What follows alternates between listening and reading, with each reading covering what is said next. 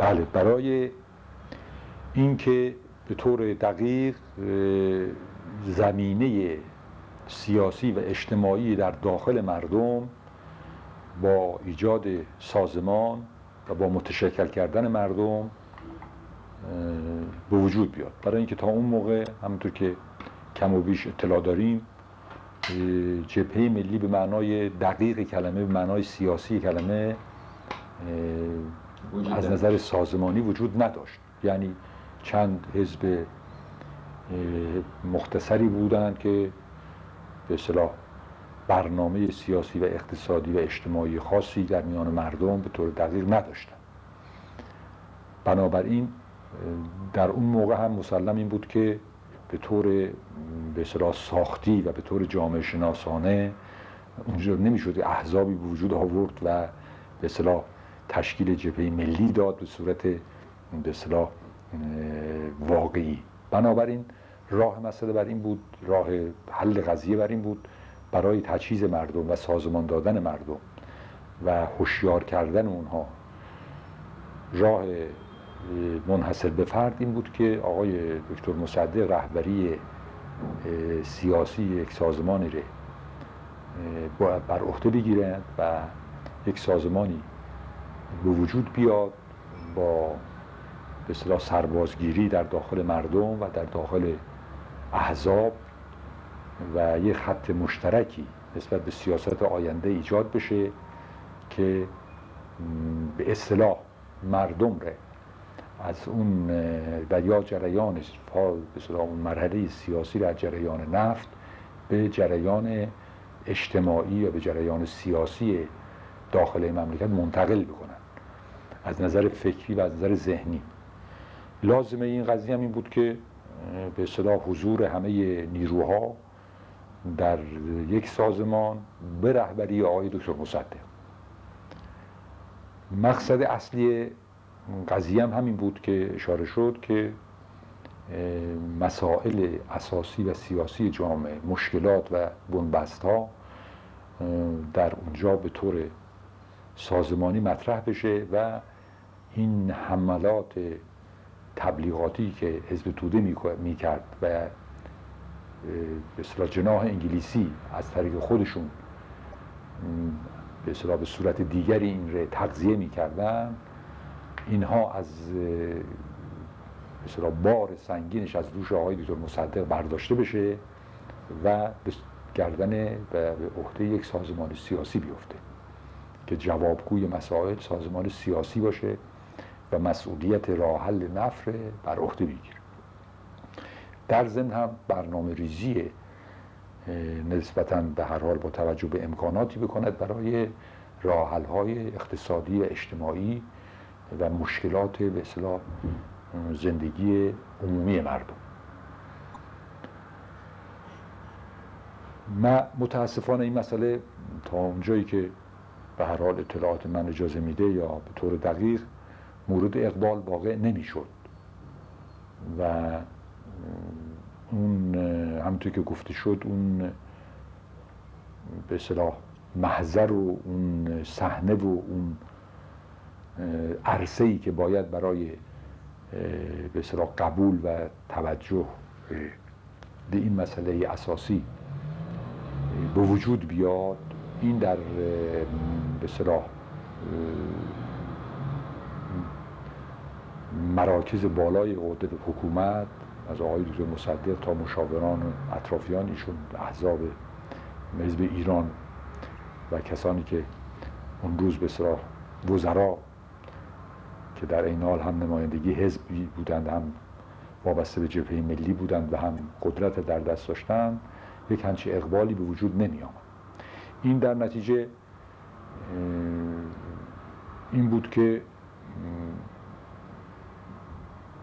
مسئله اساسی و مسئله به اصطلاح سیاسی به این ترتیب تجلی می‌کرد که حزب توده برای تحریک کردن و آشوب کردن و خوراک دادن مسئله دربار و کوبیدن دربار به طور دقیق دنبال می‌کرد و این ره به اصطلاح به صورت محک به خدمت یا محک اصالت قرار داده در این حال در حالی که ملکی با واقع بینی و با توجه به اینکه با یک هنچه وضعی که جبهه ملی دارد در همه جبهه ها نمی‌تونه به جنگه و جواب همه حملات رو به ترتیب نمی‌تونه بده به این ترتیب مسئله بود که الان مسئله و به صورتی که دربار در حالی که در زیر تحریک می‌کرد به هر حال در حمایت می‌شد ولی در ظاهر بخواد برای حفظ ظاهر نشون نمی‌داد. مسئله بر این بود که لزومی ندارد که تبلیغات ما هم به صلاح دستخوش این تبلیغات بشیم و ما هم قربانی این تبلیغات بشیم و فریب این تبلیغات رو بخوریم و به همون شدت و هدتی که حزب توده به دربار حمله می‌کنه ما هم به صلاح در تبلیغات حزبی و تبلیغات مطبوعاتی خودمون به صلاح اعمال بکنیم. در حالی که این رمیشه در البته در سطح بالای سیاست هم انکاس پیدا بکند که نشون داده بشه که آقا اگر خب در اون موقع قضیه در حدود مسئله نفت بود و در حدود مسئله ضد استعمار بود.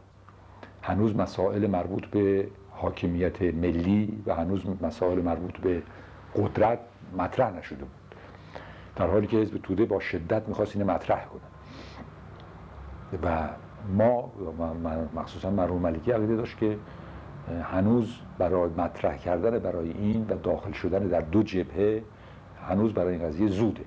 بنابراین باید از نقاط ضعف حریف و از امتیازاتی که حاضر است به قیمت بقای موندن خودش و برکنار موندن از یک حمله قاطع به نهزت ملی بده باید آقای دکتر مصدق و حکومت نهزت ملی استفاده بکنه تا مسئله نفت حل بشه و مقدمات به اصلاح مسائل آماده بشه برای یه کاری. این بود که شاید مجموع این به اظهار نظرها و مجموع این موضع گیری ها سوء تفاهماتی پیش می آورد که به صلاح مسئله کلام و مسئله رسالتی که مرحوم ملکی القا می‌کرد و پیشنهاد می‌کرد زیاد مورد توجه قرار نمی‌گرفت. البته اینم باید توجه کردم که قبلا گفته شد در کادر نیروی سوم عوامل و عناصر داخل قدرت و یا با نفوذ به هر حال معنا وجود نداشتن که بتوانن تزره با اعمال فشاری یا با اعمال وجودی روابط متقابلی با دولت و با آقای دکتر مصدق به مرام عمل درآورند این در داخل نیروی سوم تنها مرحوم ملکی بود که در این سطح قرار داشت و جز او کسی دیگری نبود. به این مناسبت بود که خب طبیعتا میشه گفتش که من عقیده دارم که اصولا مسئله پیش بردن یک هنچه تزی در داخل نهزت ملی مسئله تقسیم نیروها تقسیم قدرت و اصل مسائل مربوط به مسائل اجتماعی رو زیر رو می‌کرد در داخل جامعه.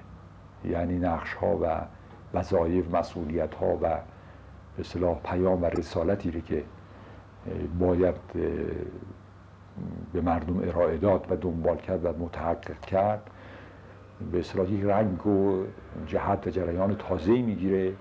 که در اون صورت به نظر من شاید نقش بسیاری از دولت مردان اون روز و که هر کدوم به در یک حزبی نسبتا متشکل به معنای همکاری با هم بودن و تقریبا میشه گفتش که بیشتر به صورت یک کلوب و به صورت رفاقت ها و به صورت دوستی ها و روابط خصوصی نشأت گرفته بود اون رو از بین می برد و طبعا مسئله مشارکت بیشتر و نظارت بیشتر مردم رو در این سازمان و در این مسئله فراهم می آورد و مسئولیت ها رو مشخصتر می کرد و جهتگیری ها این بود که متاسفانه مورد قبول واقع نمی‌شد و به صورت پیامی منتقل نمی‌شد. حمایت نمی‌شد. پشتیبانی نمی‌شد. و این بود که هرچه ما به 28 مرداد نزدیکتر می شدیم اختارها و پیامهای مرحوم ملکی در این مورد شدیدتر می شد و استراب و نگرانی از اینکه به هر حال داره مسئله داره میره به یه راه حل قطعی که منجر میشه به از بین رفتن نهزت ملی که در نتیجه اصل قضیه نفت, نفت را منتفی خواهد کرد. و مسائل مربوط به نفت و دستاوردهای مربوط به نفت ولی این اختارها عرض کنم این پیام ها گرفته نمی‌شد. و به این صورت بود که دست آخر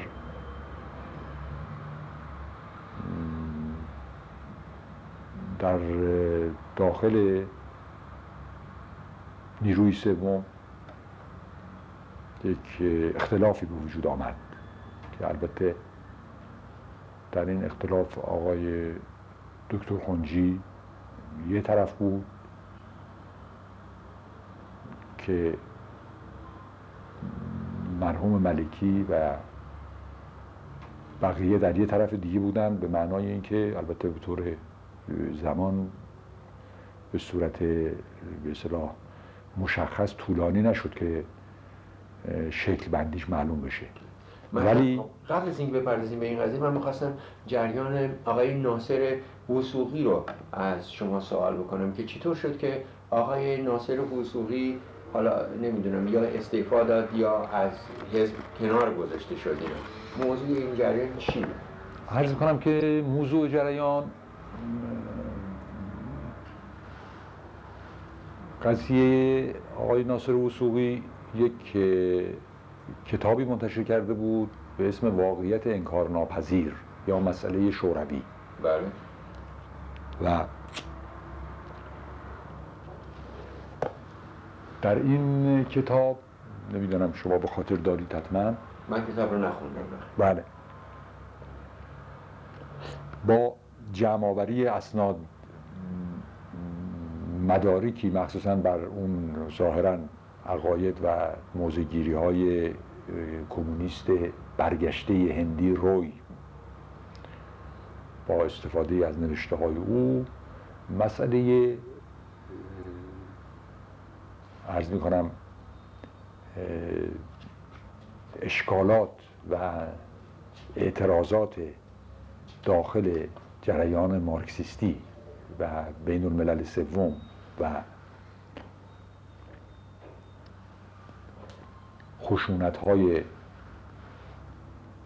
استالینی و انحصار طلبی های شوروی در به اصطلاح قدرت کمونیسم جهانی اینا رو مطرح کرده بود و ایرادهایی به مارکسیسم.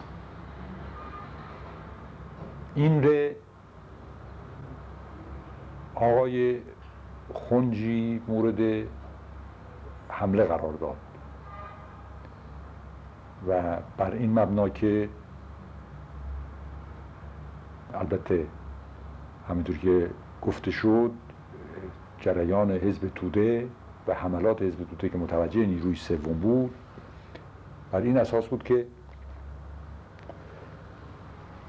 نیروی سوم مرحوم ملکی چیزی نوشته بود که اطلاع دارید لاود به عنوان نیروی سوم در مقابل دو پایگاه حزب توده جواب داده بود که نیروی سوم پایگاه امپریالیسم. خب طبیعتا این بود که تزشون این بود که یک جریان به صلاح ظاهری چپ است که دشمن مارکسیسمه و دشمن جریان مترقی منتها در لباس به اصطلاح سوسیالیسم و با زبان سوسیالیسم و از طرف دربار تقضیه میشه و از کمک مالی میشه و مورد تشویق قرار می‌گیره اینی که میفرمایید اون نشریه تعلیماتی حزب توده بود من الان یادم میاد که اسمش دار دسته ملکی باند مزدوران امپریالیسم بله. که بعد ملکی اون جزوه رو نوشت نیروی سوم در مقابل دو پایگاه اجتماعی امپریالیسم که بله. جوابی بود به اون نشریه تعلیماتی بله. حزب توده عرض می‌کنم که در بنابراین در میان این جنگ طبیعتا خوراکی که حزب توده به وسیله چیزهای نفوذیش در حوزه ها و دانشگاه و اینور اونور علیه نیروی سوم عموما مخصوصا مرحوم ملکی که هدف اصلیشون بود. خصوصا بر این اساس بود در حالی که خب در داخل جامعه قشرهایی بودند در بازار در طبقات روشنفکر که متمایل به این طرز تفکر بودند و ممکن هست که به اصطلاح کمک هایی هم می‌کردند تشویق می‌کردند یا به نشریات اظهار تمایل می‌کردند ولی اینها منظور تعبیر می‌کردن. اینها رو به اینکه اینها از طرف دربار پول می‌گیرن و عامل دربار. همونطور که خب منظور این است که سابقه نشون می‌داد و خیلی طبیعی بود که مسئله واقع بینی که و مسئله تزی که اصولا در داخل یک سیستم به ایدئولوژیکی مثل نیروی سوم مطرح بود. بر همین اساس بود که خب اون جریانی که اونها دفاع می‌کنن اصل یکی از مسائل اساسی ما و مشکل ما مسئله روبرویی با اوست که ما نسبت به اون قضیه ایراد داریم. مسئله مارکسیسمی که مورد عمل و تجربه است در داخل اردوگاه شوروی. پس بنابراین طبیعی بود که این یه ور قضیه بود که تعبیر می‌شد به اصولا به ضد مارکسیستی و به ضد به اصطلاح او خب با توجه به مقتضیات زمان اون روز. ضد چپ. ضد چپ. و این نشریه که در آمد اینها به صورت تبلیغاتی به اصطلاح تبلیغات وسیعی که ملاحظه بفرمایید که ما میگیم که اینا ضد مارکسیستن اینا اصلا سوسیالیسم رو قبول ندارن مارکسیست رو قبول ندارن این سند آقای وسوقی عضو حزب نیروی سوم زحمتکشان سابق حزب زحمتکشان و نیروی سوم از همکاران و نویسندگانشون این هم کتابش که اصلا مارکسیسم اصول مارکسیسم ایراد داره. و بنابراین یکی از مدارکی که علیه ما ارائه می‌دادن. به اصطلاح کتاب. در نتیجه در جریانی در داخل حزب ایجاد شده بود به وسیله مرحوم دکتر خونجی که اصولا به اصطلاح حالت چپروی گرفته بود. یعنی به این دیدگاه و موضع مرحوم ملکی و به این دیدگاه و موضعی که حزب ارائه می کرد معترض بود. و در داخل حزب ایشون یک نوع به اصطلاح م، جریان ایجاد کرده بود که من جمله بر این اساس که این کتاب ره به یکی از مواردی ارائه می‌داد که آقای ناصر وسوقی معموره و در مقابل ما این رو ارائه داده و این کتاب رو تهیه کرده که به اصطلاح از معمور از طرف حزب توده که سلاحی بده به دست حزب توده. خود ایشون با آقای ناصر وسوقی دوست صمیمی و خیلی نزدیک و رفت آمد نزدیک و اینها داشتن و ایشون رو خوب میشناختن. آقای دکتر خونجی. عرض می‌کنم که مسئله آقای دکتر خونجی هم که شما می‌دونید خب تا حدودی مربوط می‌شد به علایق احساسی و سرخوردگی که به مناسباتی در داخل حزب پیدا کرده بود و خب به نظر من بیشتر تقضیه می‌شد از این سرخوردگی که سرخوردگی عاطفی بود همینطوری که اشاره می‌کنید دکتر خونجی با وسوقی معاشرت شبان روزی داشت و قالب اوقات منزل او می‌رفت و شام می‌خورد و بله. و رفاقت داشت و اینا. و دکتر خونجی معمور یعنی از اروپا که بگر ظاهرا من نبودم. مثل اینکه یکی از وظایفش سخنگویی حوزه زنها بود. بله زنان پیشرو. زنان پیشرو. بعد به مناسباتی دکتر خونجی از حوزه زنها کنار کشید. و به مناسباتی که شما می‌دونید بله من شما جریان خانم ایران پیرشفی. ایران پیرشفی. و در نتیجه ناصر وسوقی معمور سخنگوی چیز شد. اداره زنان, زنان پیشرو شد. این تا اونجایی که من یعنی در نتیجه باز هم تحلیل های به قول معروف فرویدی با توجه به بله. شناخت قدیمی که نسبت به مرحوم دکتر قنجی داشتن بله. که بسیار آدم فاضلی بود آدم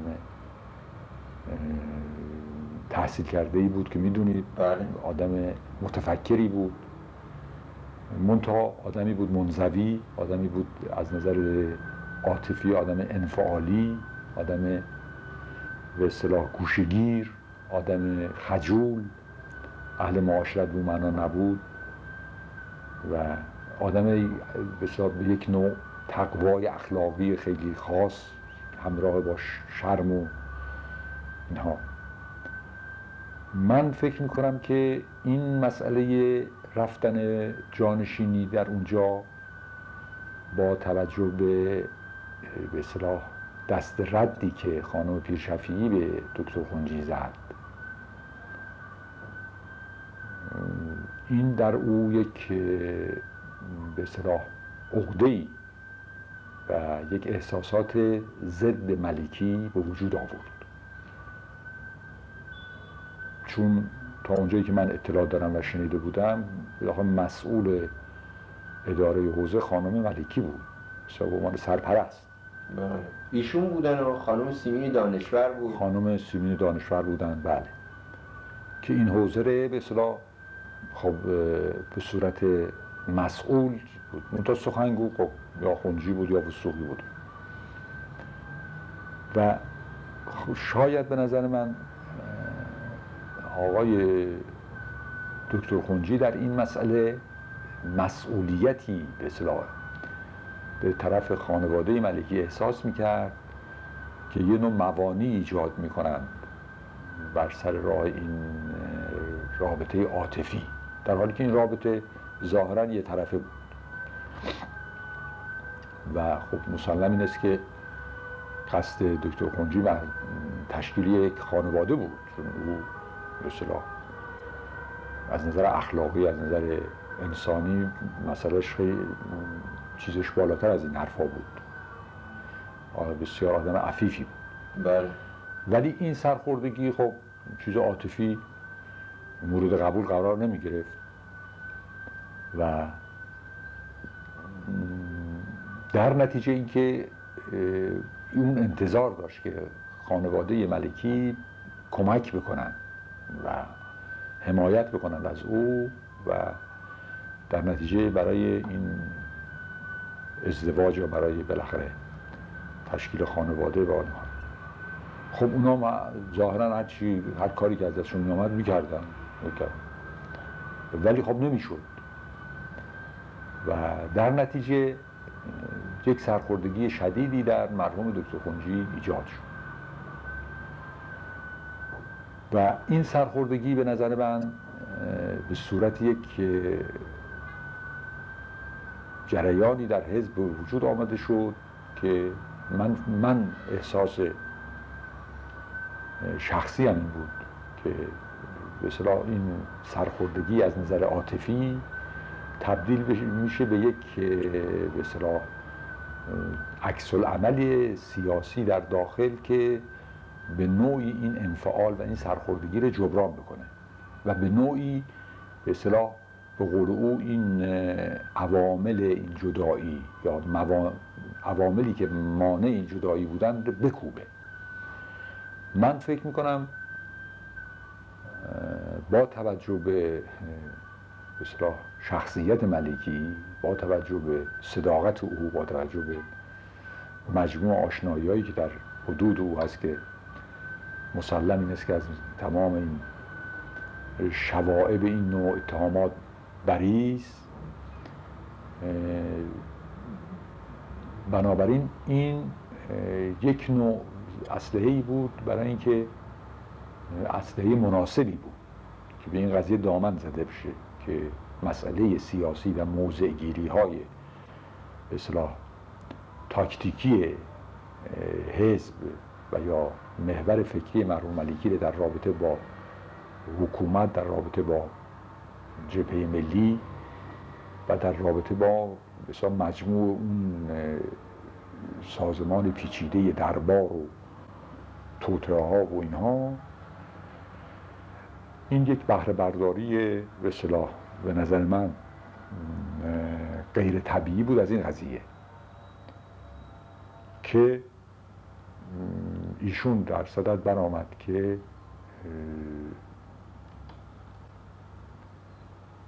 به نوعی اصلاح. مسئله رو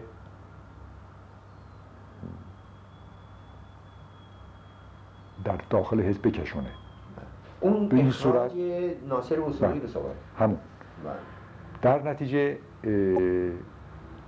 مرحوم خونجی مثل که بعد, بعد از انشاب مدت ها بود به حزب نمی آمد کدوم انشاب رو با دکتر بقایی. بله بله. و با توجه به اون حالتی که پیدا کرده بود ولی بعد دو مرتبه با چون من اون موقع در ایران نبودم بله.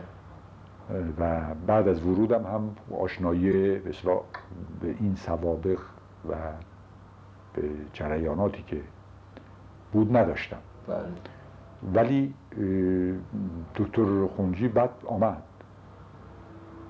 و با شوقی با ذوقی شروع به کار کرد.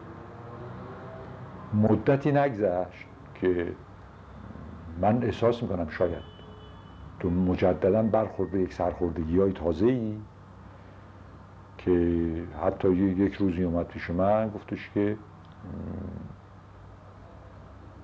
بله من در تو حس تو روزنامه بودم یعنی مشغول کار من رو کشید کنار اینا و گفت که یه خبر خیلی مهم و فلان.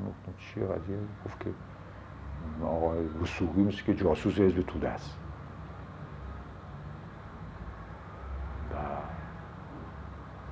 از یه چیز من شناسایی زیادی به وسوقی نداشتم سه چهار ما بود از اروپا آمده بودن.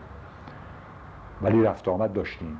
چون وسوقی می‌دونید خیلی آدم میچسبید یعنی زود آشنایی بود. بله. و در نتیجه این بود که بسیاری از شبها و بسیاری از عصرها بعد از کار من و خونجی می‌رفتیم. منزل دکتر وسوقی وسوقی اونجا بودیم شام میخوردیم و حرف می‌زدیم. من تعجب کردم گفت که خلاصه سر شب به جلسه هیئت اجراییه سو منزل ملکی و رفتیم اونجا و و مرحوم آل احمدم مسئله رو مطرح کرد که قضیه این است و البته دلایل و شواهدی که من الان به درستی یادم نیست بله. ولی محور قضیه این بود که این کتاب و این حملاتی که حزب توده شروع کرده است و این کتاب ساخته و پرداخته خود حزب توده است و به توسط بسوقی. بنابراین البته آل احمد تعرض کرد. و گفت آقا این که همون قضیه توده بازیست و همون به اصطلاح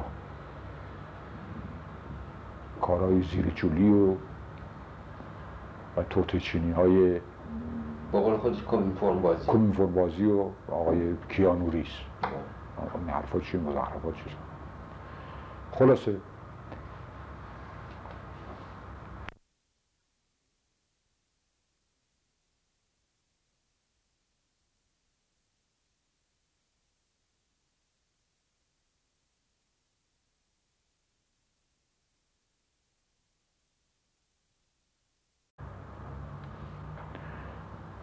بله به کار به اظهار نظر شد و مرحوم ملکی اظهار نظر منفی نکرد.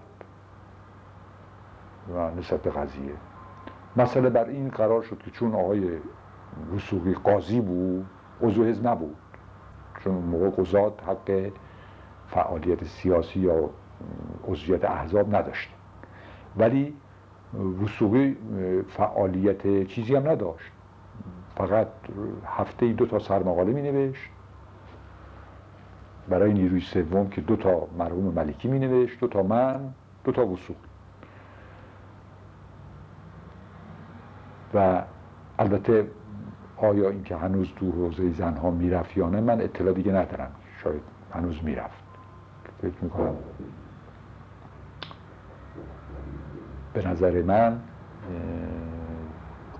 با اون رفاقت و با اون نزدیکی و با اون دوستی ها به حضورش یا رفتن وسوقی در حوزه زنها و اصولا اینکه آدمی بود که خودش از مسئله خانوادگی سرخورده بود و به صلاح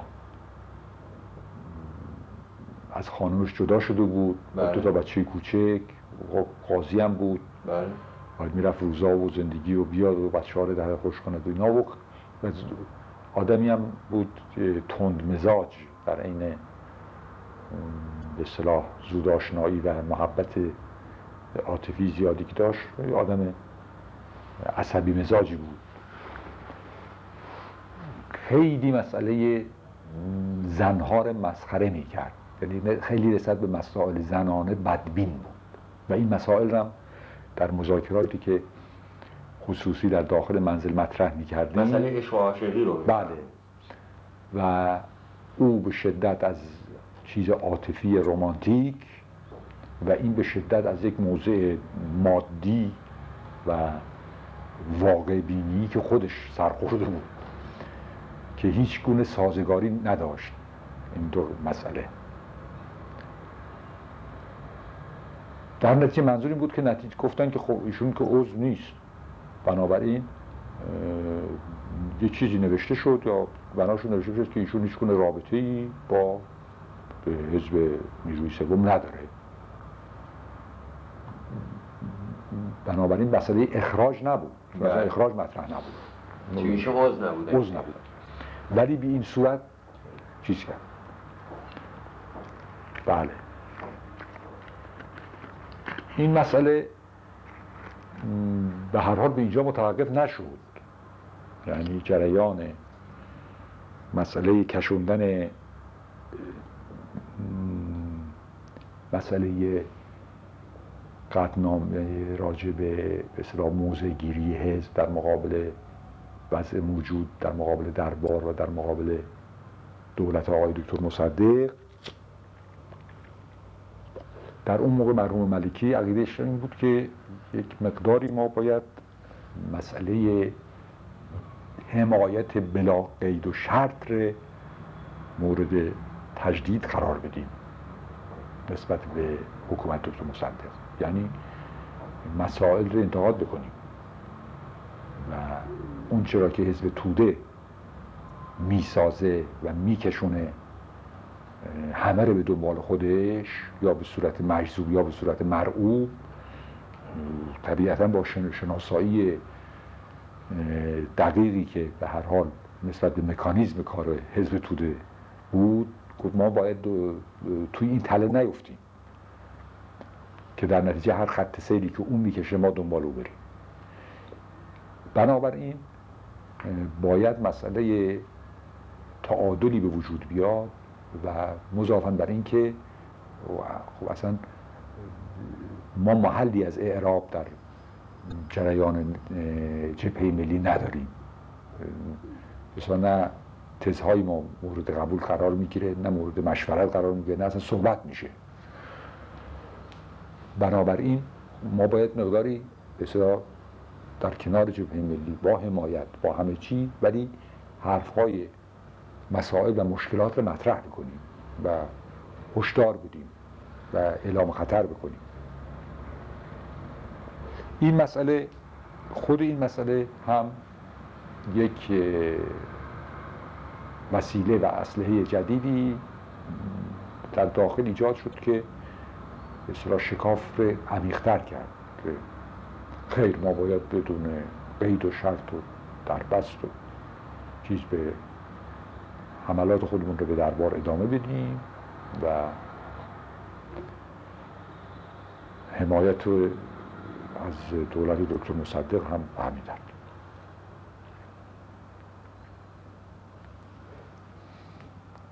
مرحوم ملکی طبیعتا با این چیز مخالف بود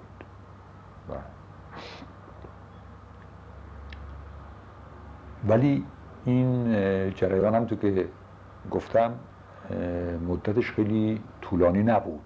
یعنی به تصمیم گیری ها و به کنگره یا به کشیده بشه یا به صورت رسمی مطرح بشه قضایی نبود. برای اینکه خیلی حوادث خیلی زود پیش آمد و 28 مرداد شد و اکثریت اعضای حزب اصلا از این جریان اطلاعی نداشته. اکثریت اعضای اطلاعی نداشته. و مثلا این بود که خب من استنباط هم این است. بعدها با توجه به اینکه خب اصلا نمی‌شد رو کرد. چون یه مسئله به نظر من قضیه عاطفی بود تا اونجایی که چون من رفاقت قدیمی و هم درس هم درس بودم با دکتر قنجی از قدیم الایام. و نسبت به جریانات حزبی البته ناآگاهتر بودم برای اینکه نبودم. و با مرحوم ملکی هم به همین ترتیب رابطه قول امروزی ها تنگاتنگی نداشتم. شناسایی دقیقی به صورتی نداشتم تا اونجا که من به خاطر میدارم ملکی خیلی به دکتر کنجی علاقمند بود خیلی. و حتی روز 25 مرداد که میتینگ تموم شد و همه برگشتن به دفتر حزب ملکی دستشو گرفت کشوند و بله. بالکن که او رو به عنوان یکی از رهبران معرفی بکنه. بله بله. بله برای اینکه این در واقع کوشش و سعی بود که مرحوم ملکی واقعا از نظر انسانی سوء تفاهم رو رفت بکنه. که اصلا مسائلی که ربطی به ما نداره. بله. و ما نق... واقعا نقشی نداریم. فقط یه مقدار سوء زنه یه مقدار سوء تفاهمه. که اصلا ربطی به ما نداره. با توجه به ارزشی که عمقا خونجی داشت. و با توجه به فقری که بالاخره در کادر رهبری بود بله. خب معلوم بود خونجی جایگاه خودش داشت و همیشه هم سعی می‌شد که یعنی تقریبا یه تحقیقا همه قبولش داشتن. به عنوان آدم متفکر و به عنوان آدم با فضیلت مخصوصا. آدم وطن دوست آدم که مخصوصا در جریان مقابله ایدئولوژیکی آدمی بود قوی آدمی بود عمیق. ولی احساس من این بود که دکتر خونجی این سوء تفاهم این ضربه عاطفی رو نمی‌تونست بهش فائق بیاد. و به این صورت بود که اگر یادتون باشه بعد از 28 مرداد هم این مسئله ادامه پیدا کرد. آشکار شد در واقع. یعنی آشکار در, داخل در حالی که مرحوم ملکی در فلک الافراک بود. ایشون به شدت دنبال قضیه گرفت و توده های حزبی که نسبت به اصل قضیه ناآگاه و نسبت به روزگاری بنده این قضیه ره با شاید شما الان حتما یادتون هست زاره داشتیم. بله. زاره یزدی رو زاره یزدی. بله. که بسیار آدم خوبی بود آدم روشنی بود در داخل اون کادرهای پایین. بله. در حالی که دیگران خب هم سرخورده از جریانات 28 مرداد شکسته شکست نهزت هم ناآگاه از نظر تئوری و هم اینکه مسلم اینکه بالاخره بین مرحوم ملکی و کادر و پایین یک فاصله فکری و درکی از نظر سنی از همه چیز بود دیگه بله. و در این میان هنوز سازمان اینو کادرها رو بسا پر نکرده بود بله. بنابراین اینا خیلی زود فریفته این تز شدن که یه نوعی به ما خیانت شده و ایشون هم با اون پشتکار عجیبی که داشت و با قدرت به منطقی منطق و نطاقی که درش بود و با جلسات طولانی پنج ساعته ده ساعته متعدد بین به بچه ها این مسئله در حالی که ملکی خب بلا دفاع در فلک الافلاک بود. بنده همون موقع به مناسبت همین ها کنار رفتم یعنی خودم رو کنار کشیدم با توجه به اینکه ایشون آمدن و سعی زیادی کردن که به اصلاح من را هم بکشونن. طرف خودشون. طرف خودشون. البته من امتناع کردم برای اینکه خب به اصل قضیه وارد بودی. به اصل قضیه وارد بودم و من سرمنشه عاطفی این قضایا رو می‌دونستم. نقش مسئول حجازی در این جریان چی بود آقای حاجی جوادی؟ چطور شد که مسئول حجازی پیوست و به صورت دستیار دکتر خونجی در اومد و عمل کرد؟ والا عرض می‌کنم که من درست نمی‌دونم. یعنی با توجه به نقشی که یعنی مسئول حجازی داشت و خیلی ماهرانه عمل می‌کرد در پشتیبانی از خونجی و در انتقال این قضیه به کادرهای پایین خب نقش حساسی داشت. ولی به طور دقیق من نمی‌دونم. ولی بعد از 28 مرداد و جریانات خب یه مقداری نمی‌خوام بگم آشکار شد ولی مسعود حجازی افتاد توی کار هیئت حاکمه و همونطور که اطلاع داری به صورت مشاور حقوقی سازمان برنامه با اینکه اعتبارات سنتی سازمان برنامه تا به صورت قانون مقام مدیر عامل و چیز مدیر عامل و قانون مقام در شهریار نخیر در چیز در عرض می‌کنم که کارخانه سیمان صوفیان بله. که از کارخانه های بزرگ سیمان سازی بود که مال سازمان برنامه بود بله. شرکت عمدش شریک عمدش سازمان برنامه بود یعنی بانک اعتبارات صنعتی بود و ایشون هم به عنوان قائم مقام در اونجا با حقوق کلان و زندگی خیلی خوب و حتی در پاریس هم روی خانه خریده بود خونه داره یا. مثل ایشون با علی رضایی هم یه موقعی کار می‌کردن در بانک شهریار. نمی‌تونم بله بله. مم... هیچ بعید نیست. بله. ولی منظور این است که بعد از اینکه مرحوم ایشون که می‌دونید یه مدتی وکالت دار وکاله مشترکی با مرحوم دکتر خونجی باز کردن. بله بله. بله. و خب مرحوم خون خونجی هم به همون ترتیب وکالت هم نمی‌تونست بکنه. چون آدمی بود بسیار سریع العمل آدم وکیلی که بتواند به قول دشتی حق باطل بکنه و باطل حق بکنه نبود. بله. و یا اهل قول معروف چاچول بازی و نمی‌دونم راست ریز کردن و دنبال مشتری رفتن و درشت اینا آدمی بود که منطقی و خیلی خشک و خیلی قانونی.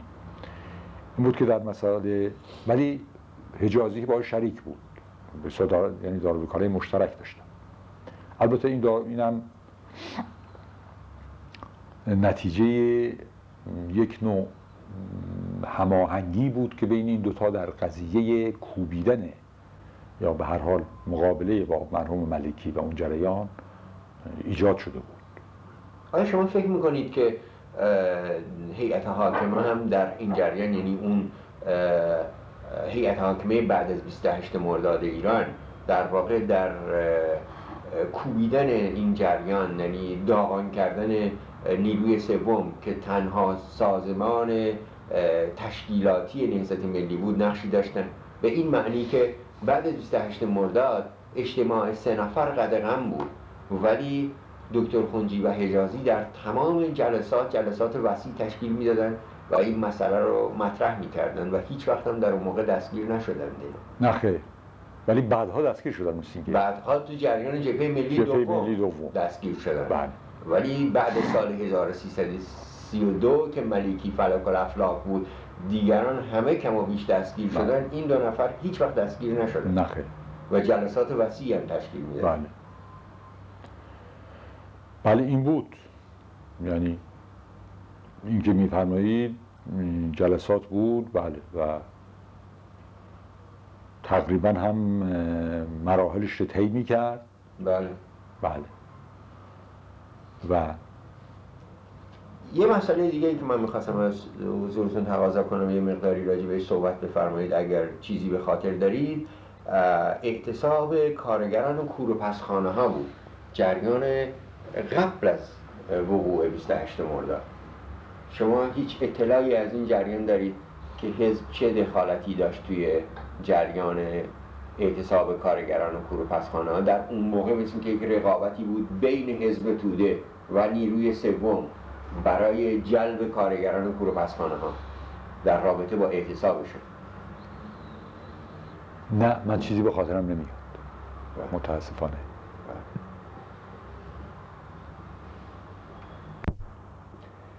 بعد از 28 مرداد اولین سازمانی که تشکیل شد برای مقابله با دولت کودتا نهضت مقاومت ملی بود. شما در اون جریان شرکت داشتید؟ نه. اصلا شرکت؟ نه.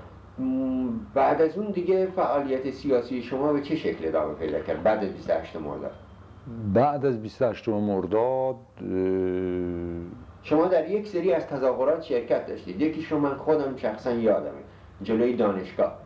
که شعار می‌دادین علیه حکومت نظامی و درود بر مصدق و این حرفا در مقابل جیپای نظامی و اینها که می اومدن جلوی دانشگاه می‌رفتند اینا. ولی بعد از اون من دیگه دقیقا خاطرم نیست که شما فعالیت سیاسی و اجتماعیتون رو چجوری ادامه دادید. نه خیر. عرض می‌کنم که بعد از او به طور دقیق این که من فعالیت سازمانی نداشتم. بله. بعد از 28 مرداد. و اولین فعالیت اجتماعی ما بعد از 28 مرداد ایجاد مجله اندیشه و هنر بود. با آقای ناصر با آقای ناصر یعنی بله هشت ماه نه ماه.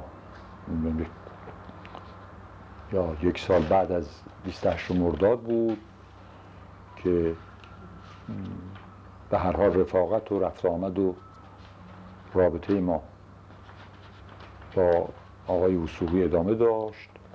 برای اینکه من بیکار بودم و طبیعتا گاهی موقع روزا می‌رفتم در دادگستری و پیش ایشون ساعت ها می نشستیم و یا بیرون.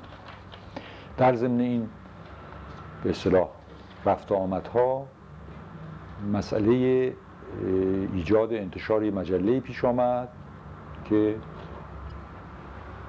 آقای دکتر وسوقی امتیازش رو گرفت و مجله اندیشه هنر به طور ماهانه در آمد که من در اونجا به صلاح سرمقاله می نوشتم مقاله می نوشتم مقداری داستان های از قبل نوشته بودم که در اونجا چاپ شد و همکاری می کردیم در اندیشه و هنر.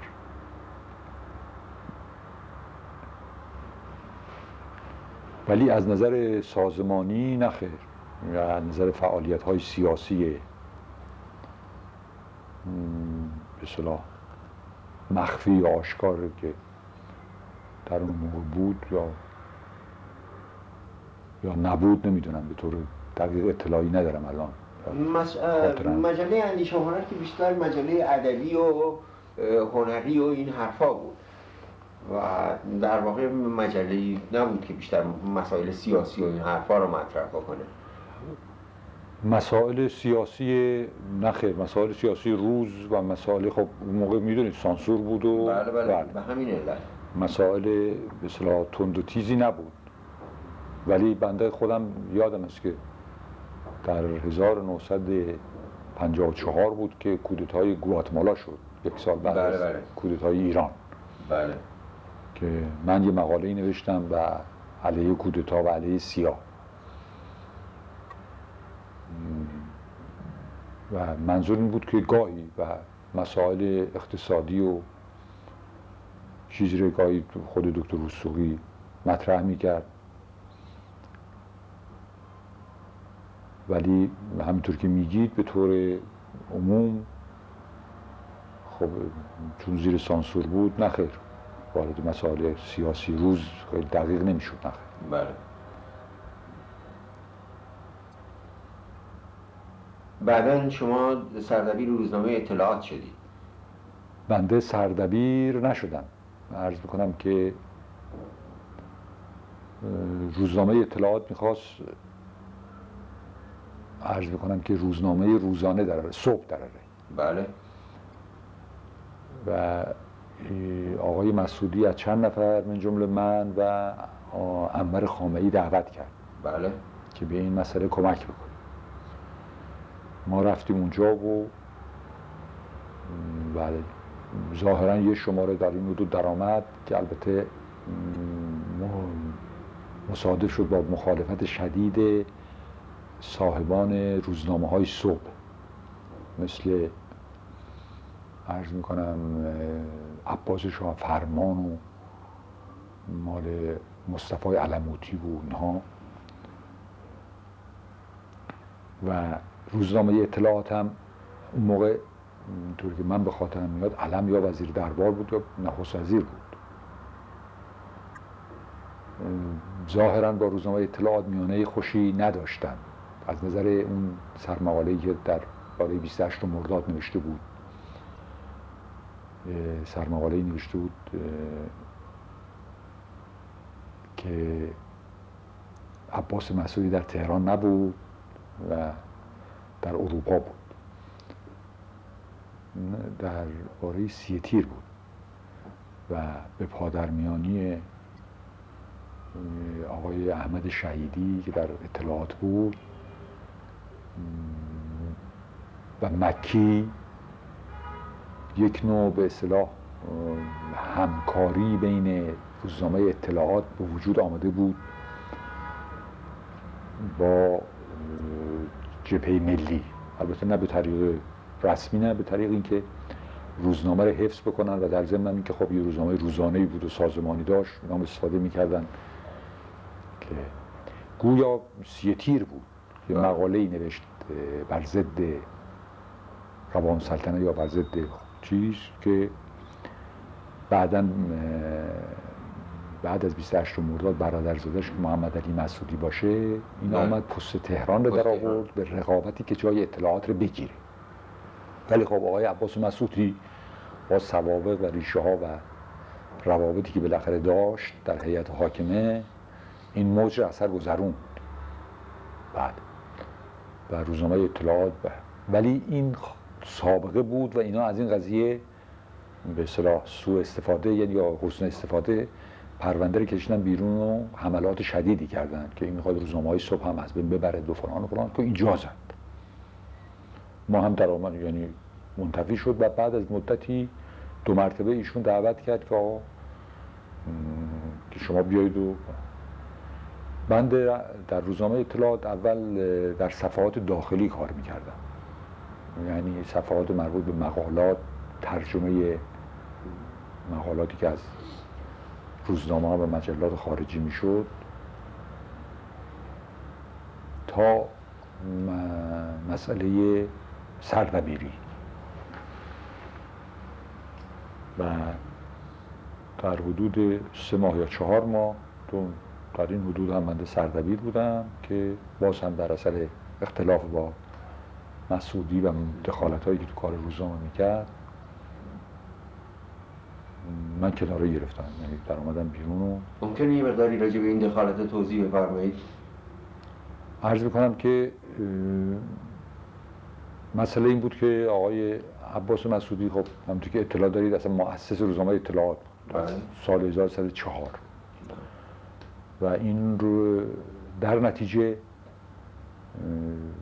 این روزنامه اطلاعات و مؤسسه و چاپ و اینها رو قدم به قدم به هر حال ایجاد کرده بود و توسعه داده بود و وجود آورده و ایشون به اصطلاح همکاران و مخصوصا با سردبیراش معامله کارگر و کارفرمایی داشت.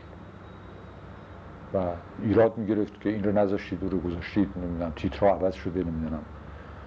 تند رفتید و چیزهای خلاف میل رژیم نوشتید را نوشتید. یا مثلا در رابطه با کیهان مثلا این خبر را از کیهان خوردید او گذاشته شما نگذاشتید. از این قبیل کارها در حالی که در مقایسه با کیهان درست برعکس بود. کیهان سردبیرش استقلال داشت. و مداخله روزانه مدیر و صاحبش در اون کار روزانه نداشت. برعکس مسئولی مداخله روزانه داشت. یعنی می آمد و می نشست و احضار می کرد خبرنگار عکاس خودش دستور می‌داد و البته بنده با ایشون یه قراری بر مبنای این قضیه گذاشته بودم. چون قبل از من فرازمند بود. تورج تورج دوامی بود. و خیلی دیگران. و این معاملات بود و اینا خب مدت کم و بیش می آمدن و در نتیجه می رفتن یعنی میذاش کنار رو. و مسئله اساسی دیگرم این بود که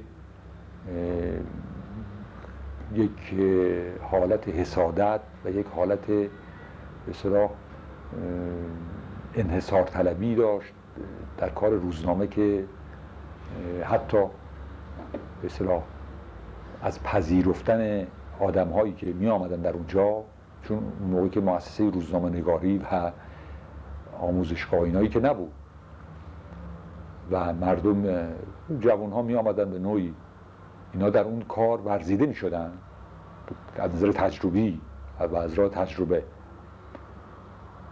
و وقتی که می‌رسن به یه مراحلی که خب بالاخره با دستگاه های ایجاد رابطه می‌کردن آشنایی داشتن و کاربری و کاربر به صلاح یه نوع اتوریتی می شدن و خب در اون صورت دیگه روابطشون با آقای مسعودی نوع دیگری می‌شد. یعنی در ضمنی هم که می آمدن در یه کار دو یه جایی هم در کار یکی از اداراتی که مخبر بودن کار پیدا می‌کردن و استقلالی داشتن دو اینها و در ضمن هم تجربه کرده بودن. آدمایی بودن مجرد و ورزیده و اظهار نظر می‌کردن. ایراد می‌گرفتن ایشون خوشش نمی آمد